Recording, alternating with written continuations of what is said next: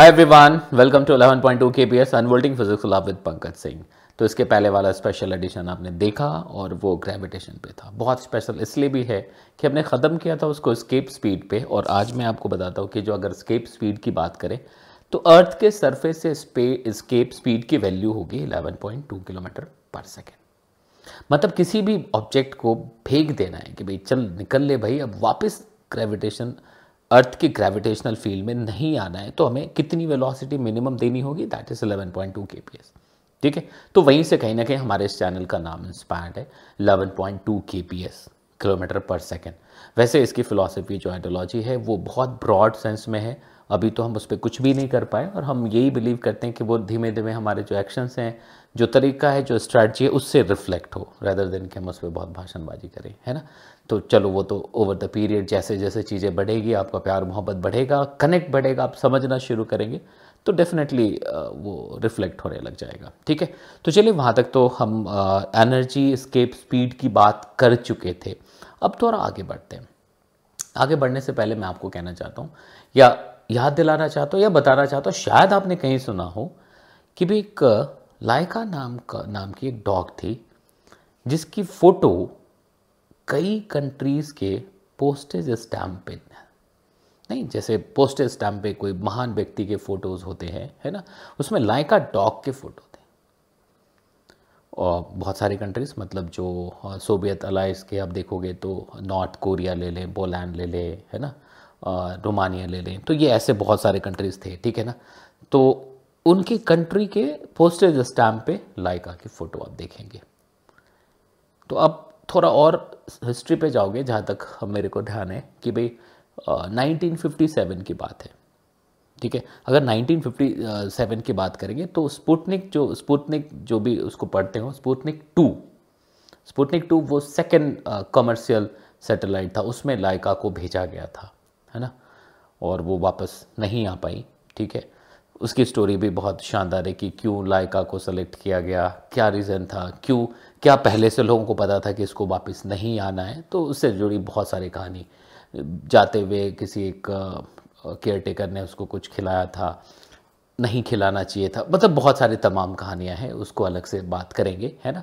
लेकिन मुद्दा अभी ये है कि हम फिज़िक्स पॉडकास्ट की बात कर रहे हैं और वो भी ग्रेविटेशन से रिलेटेड तो ये बात करने का मतलब सैटेलाइट और सैटेलाइट करने का मतलब ऑर्बिटल स्पीड है ना?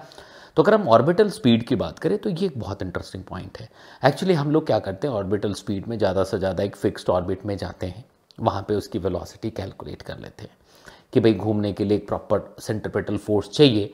तो ठीक है, वो कितना फोर्स होगा? तो G M one M two by R square should be equal to M V square by R वहाँ से वी निकालते हैं टाइम पीरियड निकालते हैं, है ना? स्क्वेयर कर देते हैं तो हमें दिख जाता है कि T square is directly proportional to R cube तो T square is directly proportional to R cube दिख जाता है this is Kepler's third law और कहानी बढ़ा देते हैं।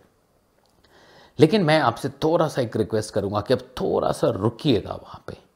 जब आप ऑर्बिटल स्पीड लिखते हैं, उस समय रुकिएगा, थोड़ा और सोचिएगा कि ऑर्बिटल स्पीड दी हमने, लेकिन दी बट उसको ग्राउंड से सरफेस से वहाँ तक पहुँचना भी पड़ा होगा। तो वहाँ से सोचेंगे कि जब वहाँ तक पहुँचना पड़ा होगा तो भी किस तरह से फेंका गया होगा? वो रेडियली आउटवर्ड डायरेक्शन में फेंका गया होगा। फिर वो कैसे परपेंडिकुलर हो गया? ऑर्बिट में कैसे घूमना शुरू हो गया? इस फिलॉसफी पे देखेंगे इस फिलॉसफी पे, इस स्ट्रक्चर पे, इस अरेंजमेंट पे कई सारे सवाल बने हैं, जो डेफिनेटली आपको डिफरेंट डिफरेंट प्रैक्टिस पेपर में दिख सकते हैं। इस बार जेई मेन में भी बहुत बढ़िया सा सवाल पूछा गया था मेरे को। एग्जैक्टली exactly कौन सा शिफ्ट है मुझे याद नहीं है, जिसमें पूछा गया था। बट किसी एक हाइट पे जा करके उसमें से एक दूसरा रॉकेट प्रोजेक्ट करते हैं, उसको एक पर्टिकुलर डायरेक्शन में वेलोसिटी देने के लिए, है ना? तो आप किसी फिक्स्ड ऑर्बिट में वेलोसिटी जान लेते हैं, ये बड़ी अच्छी बात है। आप उसकी एनर्जी भी जान लेते हैं, ये भी और भी अच्छी बात है। लेकिन हम पूरे प्रक्रिया को समझने की कोशिश करें, पूरे प्रोसेस को समझने की कोशिश करें एटलीस्ट थर्टिकल लेवल पे एटलीस्ट उस स्ट्रक्चर के लेवल पे कि बेसिक फिजिक्स जो लगता है। फाइनली जो सरफेस पे जो टेक्नोलॉजी होगी, उसमें बहुत सारे और कह सकते हैं अरेंजमेंट जो एडिशन होगा, है ना? लेकिन एटलीस्ट बेसिक स्ट्रक्चर जो फिजिक्स के हिसाब से, उसमें ज़रूर आप सोचिए कि किसी एक पर्टिकुलर जगह से हमने किसी सेटेलाइट को लॉन्च कराया। रॉकेट के थ्रू लॉन्च करा है। तो वो कैसे किसी ऑर्बिट में जा के फिर परपेंडिकुलर डायरेक्शन में वेलोसिटी गेन कर लेता होगा? वहाँ पे क्या मैकेनिक्स लगती है? वो बहुत इंपॉर्टेंट होगा। क्या किसी हाइट पे जा के हमें कोई दूसरा रॉकेट वहाँ से प्रोजेक्ट करना पड़ता है? या उसको वहाँ पर ऑर्बिट में किसी तरह से रिलीज़ कर दिया जाता है? तो ये एक बहुत इंपॉर्टेंट और मज़ेदार पॉइंट होगा। ठीक है? अगर उससे ज़्यादा अगर किसी ऑर्बिट में हमने रखा हुआ है कि मान लो आर रेडियस के ऑर्बिट में उसे घुमाना है हमें बट हमने जो वेलोसिटी दी, ज़्यादा दे दी। तो क्या वो पैराबोलिक पाथ बना लेगा? क्या वो इलिप्टिकल बनाएगा? क्या सर्कुलर ही घूमेगा? वो सारी चीज़ें। तो एक पूरा कहते हैं ना, एक सैटेलाइट के नाम पे एक अलग ही स्ट्रक्चर बना के बहुत सारे ऐसे अरेंजमेंट्स देखिएगा। फिर बीच में अगर किसी को बाहर को प्रोजेक्ट कर दिया तो क्या हो जाएगा? ये तो हो गई। फिर सैटेलाइट के अंदर देखिएगा। वेटलेसनेस क्यों? ग्रेविटेशनल फोर्स ज़ीरो है या फिर कुछ और? या कुछ ऐसी चीज़ है जो उसको बैलेंस करे? तुरंत समझ आएगा अच्छा ठीक है। वहाँ पे अगर देखेंगे तो ऑलरेडी एक सेंट्रिपिटल एक्सेलरेशन है तो उस फोर्स के हिसाब से ऑलरेडी एक आउटकम है। तो हम क्या वहाँ पे ऑब्ज़र्व करेंगे कि वेलोसिटी परपेंडिकुलर है, वहाँ से कुछ बाहर डिटैच हुआ तो क्या होगा? तो ये तमाम बातें करेंगे आप, ठीक है? फिर टाइप्स ऑफ़ सैटेलाइट पे ज़रूर जाए कि जियो स्टेशनरी क्या है। तो जियो स्टेशनरी क्या है? क्यों, ज़रूरत क्यों है जियो स्टेशनरी की? ये भी समझना बहुत ज़रूरी है है ना? कि भाई जियो स्टेशनरी की ज़रूरत क्यों है? कि भाई एक अर्थ के रेस्पेक्ट में एक fixed position of the satellite का होना क्यों ज़रूरी है? क्या उसका टेली कम्युनिकेशन या जो हम जो भी सिग्नल्स के लिए यूज़ करते हैं ब्रॉडकास्टिंग उन उन सभी तमाम चीज़ों में क्या, कहाँ पे कैसी चीज़ें लगती हैं, वो ज़रूर एक बार सोचिए तो कुल मिला के बहुत इंटरेस्टिंग ये पार्ट हो जाएगा, ये टॉपिक हो जाएगा। ठीक है? फिर वहीं से आप पोलर सेटेलाइट की भी बात करी कि फोटोग्राफी के लिए अगर फ़िल्म देखते हैं एरियल फोटोग्राफी करनी है तो किस तरह का होना चाहिए, है ना? तो वो तमाम चीज़ें आप देखेंगे टाइम पीरियड के साथ कंपेयर करेंगे तो फिर मज़ा आ जाएगा आपको, है ना? इसके बाद फिर आप उसकी एनर्जी लिखिएगा। अर्थ एंड सैटेलाइट को एक सिस्टम एज्यूम करके टोटल एनर्जी लिखिएगा। तो आपको दिखेगा कि एक negative energy total negative energy है। तो नेगेटिव एनर्जी मतलब अर्थ के साथ वो अटैच्ड है।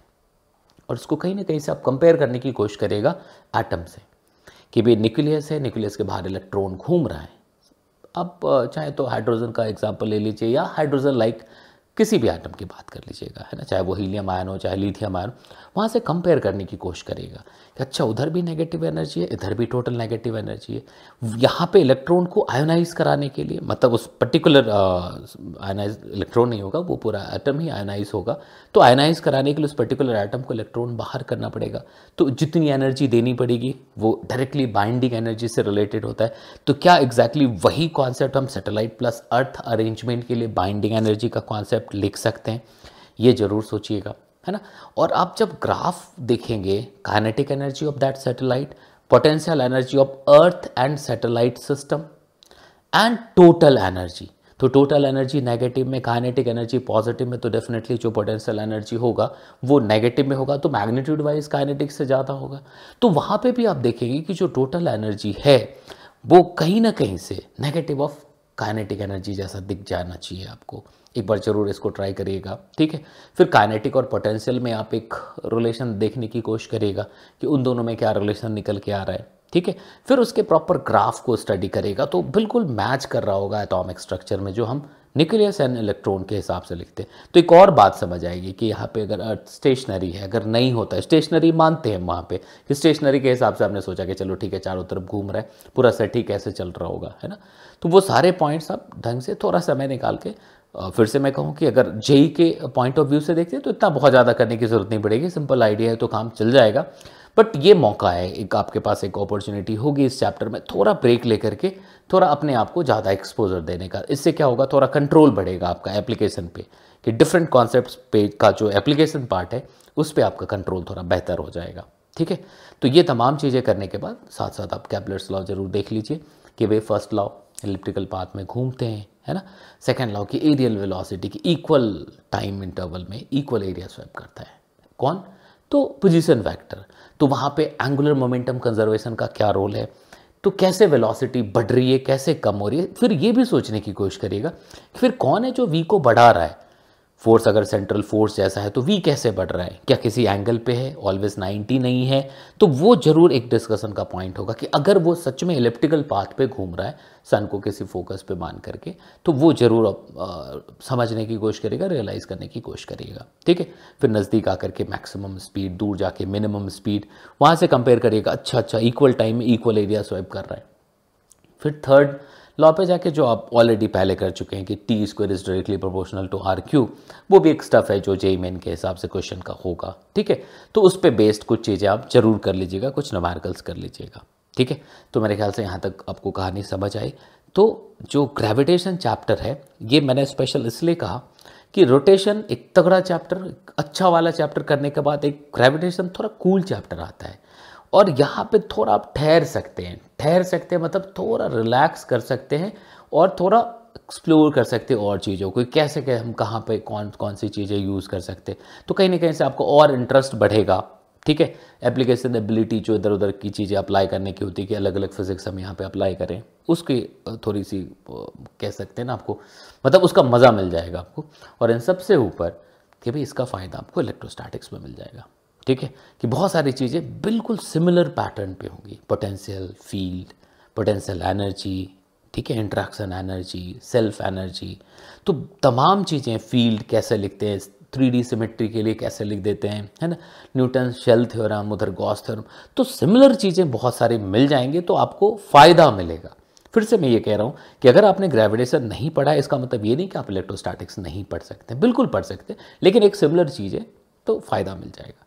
बिल्कुल वही वाली बात है कि आपको स्कूटर चलाना है है ना? आपको साइकिल चलाना आता है तो कहीं ना कहीं से दो अलग अलग चीज़ें मतलब एग्जैक्टली एग्ज़ाम्पल वैसा नहीं बट वैसी बात है कि ठीक है किया जा सकता है है ना? तो चलिए फिर आ, मेरे ख्याल से आप मेरी बातों को समझ पा रहे हैं सोच पा रहे हैं ठीक है? तो आगे बढ़ते हैं फिर तब तक अपना आप ध्यान रखिएगा ठीक है? Okay take care